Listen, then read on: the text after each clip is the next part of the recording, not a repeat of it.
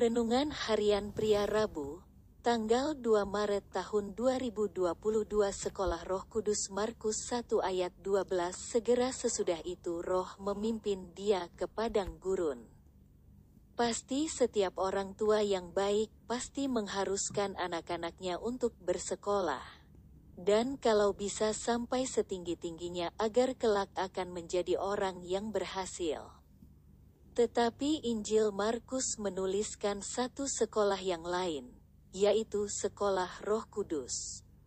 Sesudah Yesus mengalami peneguhan ilahi dan kemuliaan Bapaknya, Roh Kudus memimpin atau membawa Yesus ke padang gurun.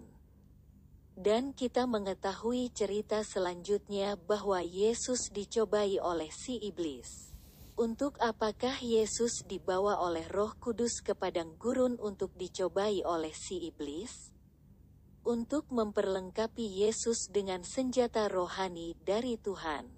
Karena Yesus akan melakukan pekerjaannya di bumi ini. Seringkali kita tidak menyadari bahwa sebenarnya Roh Kudus membawa kita ada di dalam sekolahnya. Di padang gurun, ada ujian, tantangan dan cobaan yang kita hadapi.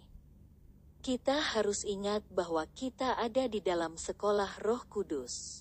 Dan tujuan cobaan, tantangan dan ujian yang sedang kita hadapi bukan untuk menjatuhkan kita. Tetapi itu semua bertujuan untuk memperlengkapi kita dengan karakter dan kuasanya. Sehingga kita dapat melakukan pekerjaan dan tanggung jawab yang Tuhan percayakan kepada kita. Jadi jangan mengeluh, bersungut-sungut dan marah ketika ada di dalam sekolah roh kudus. Refleksi diri, apa yang firman Tuhan katakan kepada Anda? Bagaimana kehidupan Anda dengan firman Tuhan itu? Catat komitmen Anda terhadap firman Tuhan itu. Doakan komitmen Anda itu, pengakuan iman ketika ada di dalam sekolah Roh Kudus.